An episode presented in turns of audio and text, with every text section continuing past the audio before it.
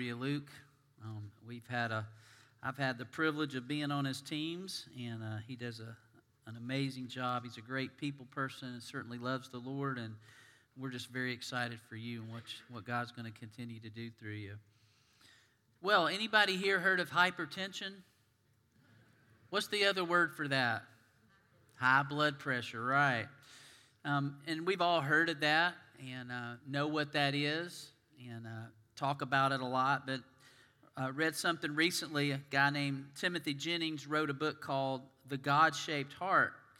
And he talks about hypertension. And we know a lot of times it's called the silent killer. People, right in this room right now, you could have it and not even know it, right? You know?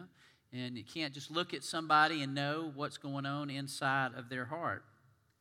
But he said hypertension has been called the silent killer, but medical professionals, and we know in our time that we watch that pretty, uh, pretty closely, don't we? When you go, they take it and look at it, and a lot of people, I'm not going to ask for a raise of hands, but I would guess that there are several people in here that are on some sort of a high blood pressure medicine, probably. A lot of people are. But he says uh, medical professionals didn't always realize this. In fact, some doctors argued um, that hypertension was a made up disorder that didn't need to be treated at all. For instance, in 1931, Dr. J.H. Hay proclaimed the greatest danger to a man with high blood pressure lies in its discovery, because then some fool is certain to try and reduce it. Can you imagine a doctor saying that today? But tragic results followed from this idea in that time period because they just kind of ignored it. Consider the true case uh, of a man named Frank. Frank was diagnosed with hypertension in 1937, and he was at the age of 54 at the time. His blood pressure at the time was 162 over 98. He was considered by physicians at the time to be mild hypertension. No treatment was initiated at the time. By 1940, three years later, his blood pressure was running 180 over one, uh, 180 over 88. In 1941, it was 188 over 105. And he was encouraged to cut back on smoking and his work, but his condition didn't improve. By 1944, his pressure was running higher and he suffered a series of small strokes. This was followed by classic symptoms of heart failure so he was placed on a low salt diet with hydrotherapy and experienced some improvement. But by February of 1945, his pressure was 260 over 145. And on April 12, 1945, he complained of a severe headache with his blood pressure measuring 300 over 190. He lost consciousness and died later that day at the age of 63.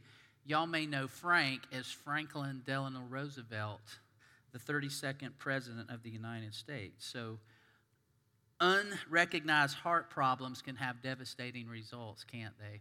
We know this. Some of us have had loved ones who went on and on. So, today, I think that kind of paves the way for our, our passage today. We've been talking about, um, in my series called Practice Makes Permanent, we've been talking about how things we do in our life can just become permanent if we just continue to do the same things over and over again and we don't evaluate. We don't hold each other accountable to things. We can just get in those patterns and ignore them and they can have some, some bad results. So, what I want us to ask today is what is your heart saying today? Now, we're not really talking about hypertension today, but we're talking about our heart, our emotions, our, our mind, and our soul. This may seem odd to ask whether our heart is saying anything when our heart doesn't speak. We know that would be the mouth, Craig, but in this text that we're going to look at today, Jesus indirectly asked this question of everybody in his audience about specifically what is your heart saying in this encounter he has today. When we look and when we look and talk about our heart, we know what function it actually serves. We know the heart pumps blood. It is a organ that pumps blood through our whole, whole entire body, and we need that to function properly to live healthy, a healthy life. It pumps blood through our entire body, but throughout history, we've also known that the heart has been a symbol for our inner being, our core, what we believe, what our feelings are, and what we express. We've heard the word heart used since we were probably little to talk about how we feel. We've heard it in language, we've heard it in literature, we've certainly heard it in music, in another context. And most of us probably have a general definition of the heart, thinking it is something inside of us that feels emotions like love, affection, compassion, sorrow. But on the other hand, our heart can also feel things like hurt, deep hurt, or even anger, can it? So, the definition of the heart in the Bible isn't given in one verse, but it is given throughout the Bible. We can think over the years how many times we've read about the heart in the Old Testament and the New Testament. And it's spread out through many verses in the Bible and can be easy to miss sometimes. But since the Bible refers to the heart hundreds of times, it's obviously significant to God and it's obviously significant to us to know where our heart is and how we're feeling. David Garland, in his commentary, discusses how best to deal with people when we're trying to convince someone from the heart that Jesus really is our Savior, that He really is the Son of God, and that they really need to have Jesus in their lives. You ever tried to convince somebody of that that wasn't really convinced of it?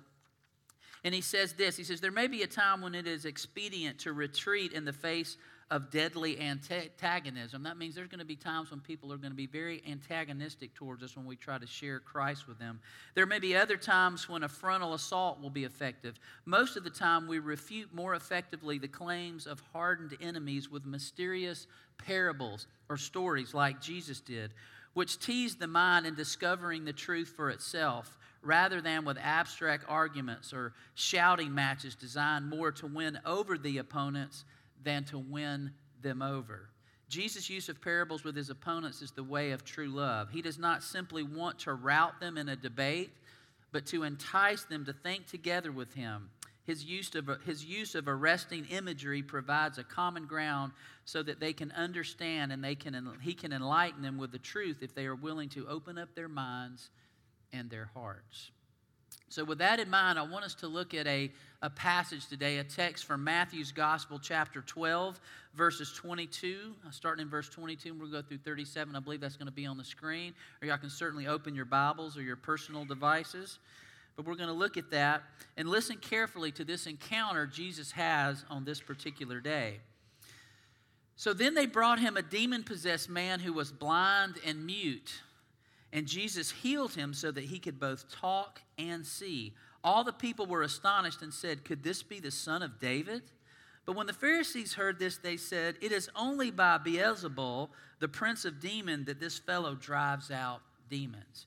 Jesus knew their thoughts and said to them, Every kingdom divided against itself will be ruined, and every city or household divided against itself will not stand. If Satan drives out Satan, he is divided against himself. How then can his, sting, his, how then can his kingdom stand? And if I drive out demons by Beelzebul, then how do your people drive them out? So then they will be your judges. But if it is by the Spirit of God that I drive out demons, then the kingdom of God has come upon you. Or again, how can anyone enter a strong man's house and carry off his possessions unless he first ties up the strong man? Then he can plunder his house. Whoever is not with me is against me, and whoever does not gather with me scatters. And so I tell you, every kind of sin and slander can be forgiven, but blasphemy against the Spirit will not be forgiven. Anyone who speaks a word against the Son of Man will be forgiven, but anyone who speaks against the Holy Spirit will not be forgiven, either in this age or in the age to come. Make a tree good, and its fruit will be good, or make a tree bad, and its fruit will be bad. For a tree is recognized by its fruit. You brood of vipers, how can you who are evil say anything good? Now listen to this statement. For the mouth speaks what the heart is full of. A good man brings good things out of the good stored up in him, and an evil man brings evil things out of the evil stored up in him. But I tell you that everyone will have to give an account on the day of judgment for every empty word they have spoken. For by your words you will be acquitted, and by your words you will be condemned. That's a tough passage there, isn't it? And as we listen to this day in the life of Jesus and this encounter that he had that day, there were different things going on in people's hearts in the crowd that he was speaking to that was kind of watching what was going on here. A man who could not see, who could not speak, and was demon possessed was brought to Jesus. Can you imagine? I'm trying to just put my head around what it would be like to be blind, just one of those things, or not be able to speak, but to not be able to speak and be blind and be demon possessed. Can you imagine what kind of life this man must have been, been going through? And it seems obvious that those who brought him to Jesus were hoping that Jesus would heal this man. They've heard that Jesus can do this. But they were bringing him to Jesus because surely he can do something. We've seen him heal blind people, mute people. We've seen him uh, cast out demons, so maybe he can do all of that for this man. And Jesus does heal him. Obviously, they were the people that brought him had hearts of compassion for this man, for love for him, and they brought him to Jesus. And there, there were the hearts of the people who witnessed this that day, and they basically are asking, could this be the son of David? It's obvious this man was blind and he was mute and he had a demon, and now he doesn't. We've, we've witnessed a miracle here, there's no doubt. But could Jesus, who did this, actually be the son of David? And they were very hopeful in this because saying that he is the son of David is really saying he is the promised Messiah. He is the promised Savior that we've heard about for so long. Is that who He is? If He can do this, maybe that's who He is. And so they're asking this question. So they have hearts that are hopeful, that have witnessed a miracle, but they're still a little skeptical. Is, is He really who He says He is? And then there were the hearts of the Pharisees, the religious leaders, the religious professionals of the day. And they responded with, It is only by Beelzebul and maybe some of your versions say Beelzebub. I'm not really sure. There's different names for, for these demons. The prince of demons. is only by Beelzebul that the prince of demons, that this fellow drives out demons. Now, what does that say about their heart? This immediately throws this dark cloud on this incredible miracle for a man who has been suffering terribly. They're not happy that this man can see again. They're not happy that this man can speak. They're not happy that this man is no longer tormented by the demon that's inside of him. But all they can think is that the only reason Jesus did this is because he's doing it from the power of Satan. And people that hear this go, What? Who is Beelzebub, maybe? Now, they probably in this culture know this is a pagan god that is connected to Satan and satanic worship. They're aware that that is in some of the regions around them. They've heard about this, but they're going, Is that right? We've just seen this great miracle, and this man is no longer in the state that he was. Shouldn't we be happy about this? But is that right? Did Jesus do this by the power of Satan? So all of a sudden, you see what can happen. You can see how one group of people can get something going because of what is in their heart. You ever experienced that? You ever been around something that was very positive and that you thought, wow, that's fantastic? And then one or two people get together and try to throw a wet blanket on the whole thing or bring a dark cloud into something and it makes people go, what? Is that right? Well, we can tell by seeing something miraculous and positive instead of bringing hope that it can bring doubt and confusion when people practice saying hard things that are in their hard hearts. You ever met anybody with a hard heart? You can tell, can't you? There's something that you go, man, what is wrong with that guy? What is wrong with her? And a lot of times it's that hardness has come from a lot of hurt, isn't it? There's something that's happened. It's real, but they haven't ever dealt with that hardness in their heart, and it comes out in everything they say and in the things that they do. So, how do we know that their hearts were hard? Well, I'll tell you how I know. If you go back in this same chapter, chapter 12, a few verses before this, Jesus was brought a man with a withered hand on the Sabbath day. And Jesus knows that they've brought this man to him to heal, but it's on the Sabbath day.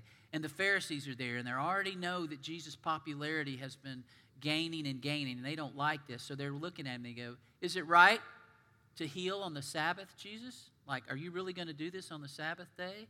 You can't do that.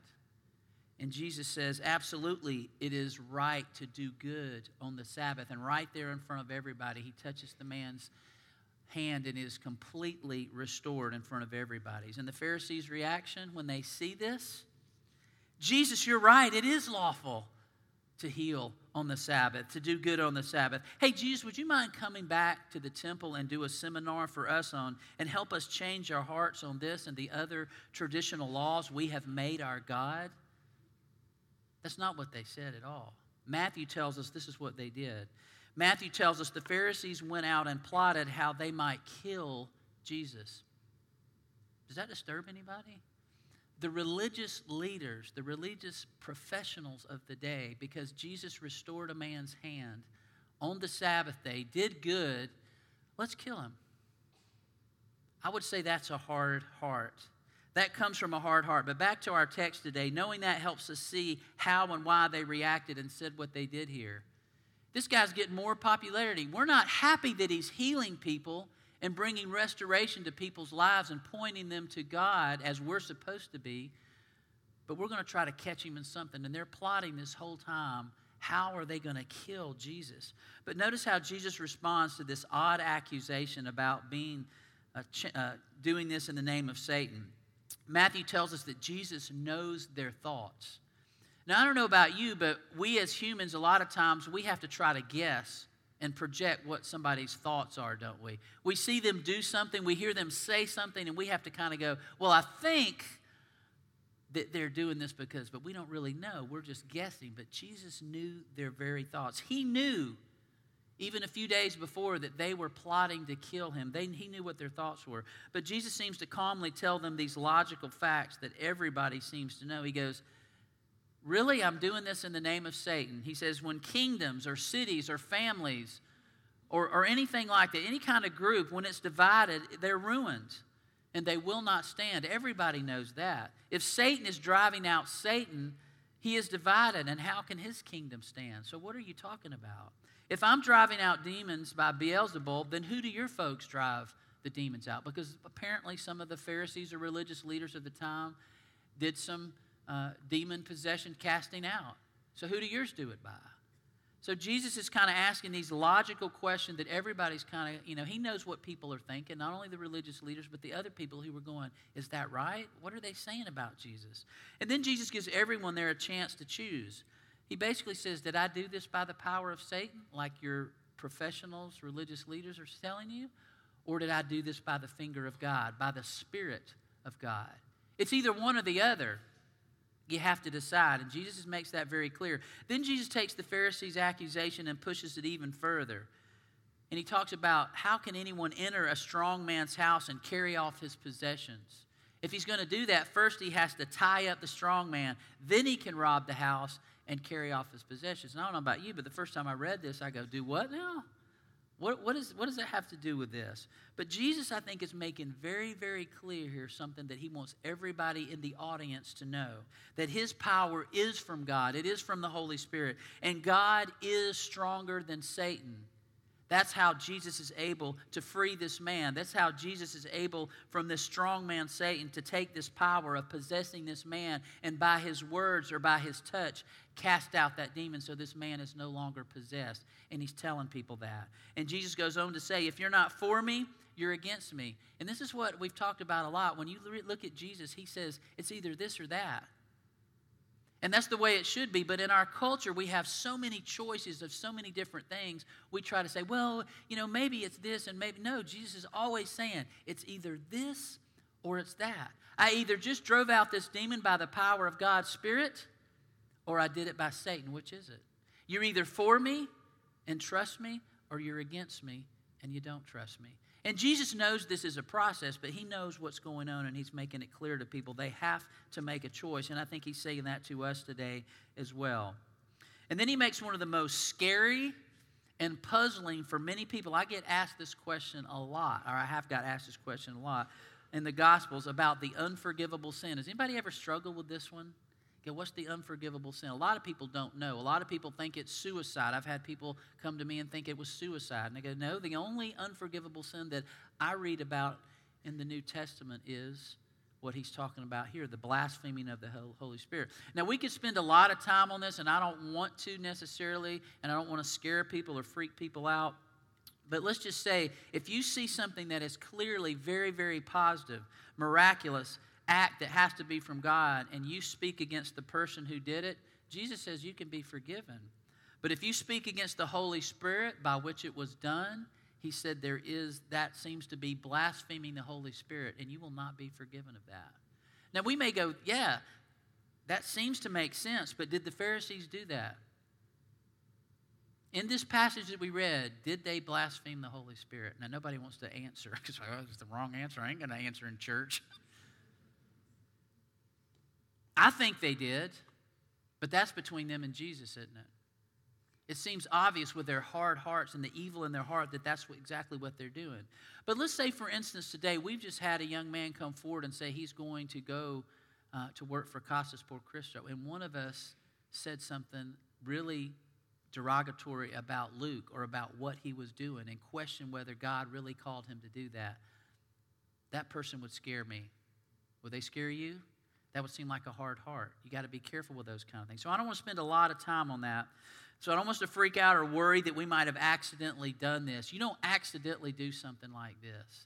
This is when your heart is so hard and evil that is, it's not questioning God. Please understand that. When we question God, like David did in the Psalms, when we get mad at God or we're upset with God because something has happened to us or a loved one or something has happened in our life that we don't understand, and we say, God, I don't know why you did this, I'm mad at you, that's not blaspheming the Holy Spirit, y'all. That's not what it's talking about at all. God's okay with that. But when we take something that's obvious, obviously from the Spirit of God and we say that's not really the Spirit of God, that's a dangerous, dangerous territory, and that's what Jesus is talking about. So Jesus goes on to give people some more examples to think on. He says, Make a tree good, and its, its fruit will be good. We kind of understand that. Jesus talks a lot about agriculture throughout the Gospels. Make a tree bad, and it will be bad. And we can think about that and understand that. That's true. Then he confronts the Pharisees by calling them a brood of vipers. And he says, How can anything good come out of you who are evil? And he doesn't hold back. He's letting them know, You're supposed to be the, the ministers the pastors of the people. You're the religious leaders. You're the professionals. And this is how you're responding to a man who has had these kind of horrible problems in his life. This is how you're responding. You're attacking me. And then he says this, this quote For the mouth speaks what the heart is full of. Has your mouth ever spoken what the, your heart is full of? Mine has.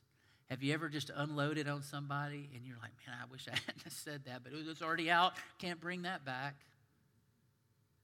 But that's what Jesus, for out of the mouth, it's the mouth speaks what the heart is full of. And we have a lot of stuff that builds up in our heart sometimes, don't we? And we say things. So the other night, one of my children, which I will not tell you which one, um, but they had one of these little incidents. I could see it kind of brewing. You know how you're in the other room and you're hearing conversation between them and the other sibling, and you're like, "Uh oh, this is not. This is getting bad." And uh, so I was hearing it, and then um, it had to do over um, a, a, a, ball that they were playing with, and somebody didn't want somebody to have the ball at the time because they weren't engaged in the game. And uh, then all of a sudden, I, I, I literally heard the ball whizzing through the air and almost hit the other one and hit the wall. And um, there was this. So anyway, I had to get the one who threw it, and he uh, was just saying, "Oh well, you know, I was just throwing it back over there." And I was like, "No, that wasn't a throwing back over there." so we had this little conversation, and then he said some other things that weren't exactly nice to his sibling, and I was like, uh, so we had to have a little heart talk about, "Hey, what's going on inside of your heart?"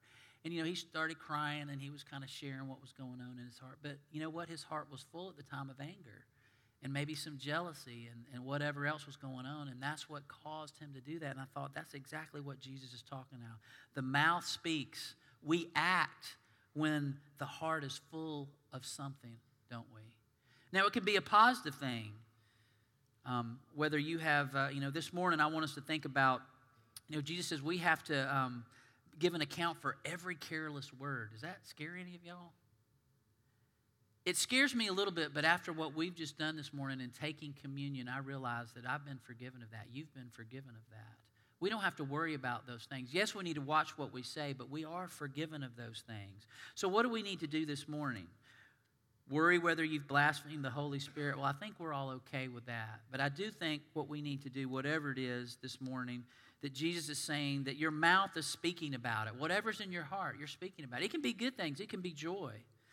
The reality is, is our hearts do get full, don't they? Has your heart ever been full with something?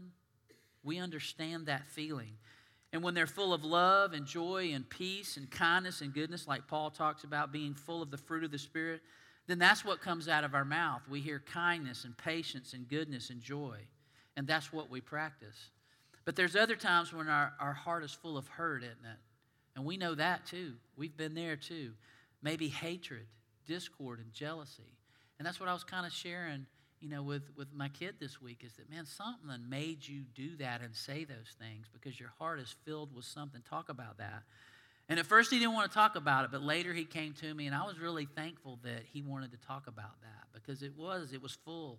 And when it happens, then, then stuff comes out of our mouths and things that we practice comes out, and it has the potential to hurt people. But here's the good news that Jesus came for. He wants to heal your heart no matter what it's full of, no matter how much hurt it is. That's why he came to heal our hearts. Ultimately, even that man who was blind and could not speak and had a demon, he wanted to ultimately heal his heart. He wanted to heal those other things, but ultimately his heart needed to be healed. And he knows what's in your heart and my heart. And we can fake that from each other, can't we? Or for some people. We can hide it from our spouse or our kids or the people at church for some time, but eventually that stuff comes out of our heart. And some of us today may think that our heart can't be healed. And sometimes we believe actually the lies of Satan who tells us that it's permanent. Your hurt is permanent. Your pain is permanent. Your hardened heart is permanent. You will never be able to get rid of that. It will never be healed. And that's a lie from Satan because that's why Jesus came to heal our hearts. The man who was blind, mute, and demon possessed, you know what? I bet he thought he was never going to speak again. I bet he thought he was never going to see things clearly again. I bet he thought, I'm going to be tormented by this demon for the rest of my life. But it wasn't permanent, was it? Jesus was able to take that and heal him, and he wants to heal our hearts today if we're willing to let him into our hearts. So, this morning, if you're a Christian already, you know this. But still, even as Christians, our heart can get full, can it? The Apostle Paul talked about things in his life as he went on all these missionary journeys. I'll tell you right now, Luke, you know what? Even in doing God's work, your heart can get full. We know that. And we need to be able to watch that and, and have someone and people in a group surrounding us. And I know Casas well enough to know that he's going to be surrounded with good people who are going to help him watch his heart. But we need to do that. If you've got something that, that's in your heart and it's full, you need to deal with that talk to somebody you love and you know. I would i would encourage you to go to some sort of a counseling if you need to do that but deal with that that's in your heart. But if you need to name jesus as your lord and savior we want to offer that opportunity this morning if there's someone here today that needs to do that for the first time. Or be a part of a church that says hey you know what? We want to take care of people's hearts. I've been around here long enough to know that we have a lot of people in this church that love each other and that care about each other and look out for each other's hearts. And that's the kind of church we are. So Mike's going to come and lead us. And if you have a decision that you want to make today, we ask you to come at this time as we stand and sing.